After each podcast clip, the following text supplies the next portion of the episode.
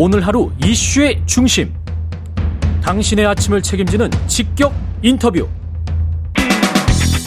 여러분은 지금 케이비에스 일 라디오 최경영의 최강시사와 함께하고 계십니다. 네, 내일이면 국민의힘 새 원내대표가 선출되는데요. 원내대표 후보들 차례로 만나보고 있습니다. 국민의힘 윤재옥 의원 연결돼 있습니다. 안녕하세요. 안녕하십니까. 예, 처음 뵙겠습니다. 반갑습니다. 반갑습니다. 예, 출마 선언을 하셨고요. 대화하고 협상하는 법을 가장 잘 알고 싸워야 할 때 제대로 싸울 줄 안다. 어, 이게 지금 출마의 별이시죠? 예, 그렇습니다. 예, 좀 더 자세히 설명해 주십시오. 우선은 이번 원내대표는 이십일 대 국회 이제 일 년을 앞둔 시점이기 때문에 지금 그동안의 중요한 그 협상들이 지금 다 뒤로 밀, 밀려져 있습니다. 예. 이 이제 협상을 잘 마무리하고 또, 어, 우리 원내 활동을 통해서 국정 운영을 뒷받침을 해야 되고 그 결과로 또 총선을 승리로 이끌어야 되는 그런 막중한 그 책임을 가지고 있습니다. 그래서 이 시기에 원내대표는 협상 경험과 선거 경험을 가, 같이 가지고 있는 어, 분이 이제 적합한 음, 자격으로 이렇게 뭐 생각을 합니다. 그래서 이 두 가지 경험을 제가 원내 수석 부대표로 그 드루킹 특검을 통과를 시켰고 또 대선 때 상황실장으로 큰 선거를 제가 치렀습니다. 그래서 이 두 가지 경험을 바탕으로 어, 원내대표한테 주어진 책임을 어, 정말 잘 하겠다 이런 생각을 가지고 출마를 했습니다. 원내대표에게 주어진 책임은 뭐라고 생각을 하세요? 국민의힘 원내대표에게 주어진 음, 책임은? 원내대표는 결국은 그 협상을 이제 야당하고 그 이제 지혜롭게 해야 되는 책임이 있고요. 예. 또 그 민심을 우리 국민의힘으로 이렇게 가져올 수 있는 그 어떤 전략적인 그 음. 원내 운영이 필요하다고 생각합니다.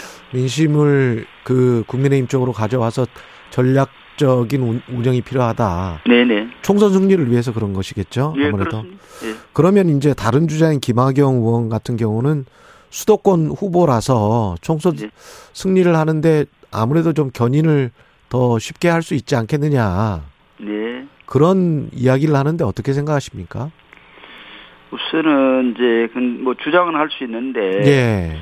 이제 유권자 입장에서 보면은 원내대표 지역이 그 표심을 결정하는 그 뭐 우선순위라고는 생각하지 않습니다. 어, 그렇겠습니다. 예. 예, 예, 당 대표 원내대표가 지난번 선거 때 모두 수도권이었는데도 음. 선거 결과는 아주 뭐 참패를 냈습니다. 예. 그래서 이 유권자 입장, 입장에서 보면은 우리 정부의 국정 운영에 관한 평가, 예. 또 총선 과정에 대한 평가, 음. 선거 이제 공천 과정 말입니다. 예. 그래서 그리고 또 그 지역에 출마한 우리 당 후보에 대한 평가 이런 것들을 우선으로 투표를 한다고 생각을 합니다. 그래서 음.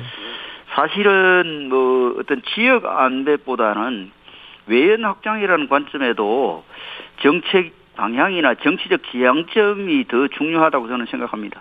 그렇겠습니다. 네. 정부에 대한 평가, 공천 과정에 대한 평가, 인물 이런 말씀을 하셨는데요. 네네. 그러면 정부에 대한 평가는 국정운영 평가와 같은 것일 테고 그러면 지금 현재 대통령 지지율은 상당히 좀 그 만족할 만한 상황은 아니잖아요. 그죠? 네, 그렇습니다. 예, 이거 어떻게 극복하실 거예요? 우선은 뭐 지지율은 사실 뭐 일시적으로 등락이 있습니다. 있는데 음. 다만 이제 원인을 어 정확하게 진단을 해야 이제 처방이 또 제대로 나올 수 있습니다. 그렇겠죠. 예, 예. 이걸 뭐 입체적으로 분석하지 않고 섣부르게 대응하려고 하면 오히려 더 역효과를 가져올 수도 있고. 그래서 예. 제가 원내대표가 되면은 이 당 지지율이 최근에 좀 침체된 원인을 입체적으로 정확하게 분석을 하겠습니다. 그래서 그 상, 거기에 그 대응하는 그런 처방을 제가 할 수 있도록 하겠습니다. 지금 당장의 원인이라고 생각되시는 건 혹시 없습니까? 어쨌든 그 이제 제가 분석을 좀 입체적으로 해봐야 됩니다. 뭐 예. 그냥 평면적으로 보면은 어 우리가 이제 좀 인기가 없더라도 개혁해야 되는 과제들을 지금 추진 중에 있고 음. 또 일부는 지난 정부에서 밀어놨던 그런 일들을 정상화시키는 그런 어 과정에서 약간의 또 정책적인 그 어 이 이 뭐 홍보라든지 이런 것들이 좀 미흡했던 그런 점들이 이 평면적으로는 뭐 이야기할 수 있는 부분인데 제대로 이제 그 이 로데이터라든지 이런 것들을 좀 보고 분석을 음. 할 생각입니다. 그래요? 네. 언론에서 많이 지적됐던 거는 당대표 선출 과정의 문제랄지 한일 정상회담의 성과가 거의 없다라고 느껴지는 것들, 그다음에 그 이후에 일본 언론에서 나온 각종 해괴한 발언들 뭐 이런 것들 때문에 영향을 받고 있는 것 같은데요. 그렇지 않습니까? 어쨌든 뭐 지지율과 관련해서는 제가 음. 그 뭐 전문가들하고도 소통을 해보고 예. 그 바닥 민심, 민심도 제가 한번 들어보겠습니다. 예. 네. 현 지도부 들어서서 네네. 홍준표 의원도 지적을 했습니다마는 지지율이 새 지도부가 들어서면 폭등을 해야 되는데 폭락을 한 것, 김재원 최고위원의 일단 말실수랄지 어제 뭐 조수진 최고위원도 밥 한 공기 다 먹기 방안 같은 것, 운동하자 뭐 이래가서 언론의 지적을 많이 받았는데요. 예. 이런 행보에 관해서는 어떻게 생각하세요? 우선은 음, 우리 의원님들 또 당직을 맡고 있는 분들 중심으로 그 사회적 공감, 공감 능력을 좀 키워야 된다고 생각합니다. 국민 정서, 또 민심 이런 것들을, 예. 어, 그, 제대로, 그, 이해하고, 어, 뭐, 발언이라든지 이런 데 좀 신중하게 할 필요가 있다고 생각합니다. 원내대표 오면 굉장히 중요한 자리인데, 예. 특히 이제, 그, 우려되는 부분이 너무 대통령과 수직적으로 당정 관계가 가는 거 아니냐. 예. 그러면서 이제 대통령 바라기만 하면 대통령이 어 약간 좀 휘청거리면 당 전체도 휘청거릴 수가 있는 거 아니에요?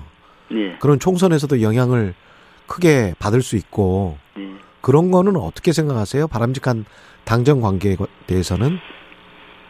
저는 뭐 당과 정부는 사실 이제 운명 공동체입니다. 운명 공동체다. 우리가 운명 공동체고 또 총선 승리를 위해서는 당과 그 정부가 정말 그 같은 생각을 가지고 정책 방향을 공유를 하고 또 아주 그 어떤 정책을 생산할 때 그 충분한 협의 과정을 거치고 그런 노력들을 해야 됩니다. 다만 이제 민심은 또 잘 우리가 당 입장에서는 잘 전달해야 되는 역할을 해야 되는데 예. 민심 전달을 잘 할 수 있도록 또 당 대표님과 제, 제가 잘 의논하겠습니다. 아, 이대로 가도 총선 괜찮다라고 보시는지, 왜냐하면 심평 변호사 같은 분들은 이대로면 총선은 어렵다, 대통령이 지지층 구애에만 치중하고 있다 이렇게 비판을 하던데. 어, 어쨌든 우리가 뭐 일 년 정도 좀 총선이 남았지 않습니까? 예. 민심을 얻기 위한 노력을 지속적으로 해야 되고 음. 또 문제가 있다면은 고쳐 나가고. 그런 과정을 거쳐야 됩니다. 예. 야당과의 관계는 어떻게 가져가야 한다고 보십니까? 원내대표가 되시면? 야당하고 결국은 이제 뭐 더군다나 거대 야당이기 때문에 상당히 그 협상이 어려운 상황이 틀림없습니다. 또 그 예. 야당이 사실은 뭐 폭주에 가까울 정도로 지금 입법을 지금 무리하게 지금 밀어붙이고 있는데 예.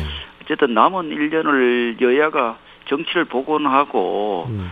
또 합의할 거는 합의하고 양보할 건 양보하고 이렇게 해서 예. 남은 일 년을 좀 생산적으로 마무리해야 된다. 지금 이십일 대 국회에 대한 국민들의 평가가 뭐 최악이거든요. 예. 그래서 이 우리 모두가 정치의 수준을 높이는 그런 길로 함께하자 이렇게 제가 호소하고 싶습니다. 예.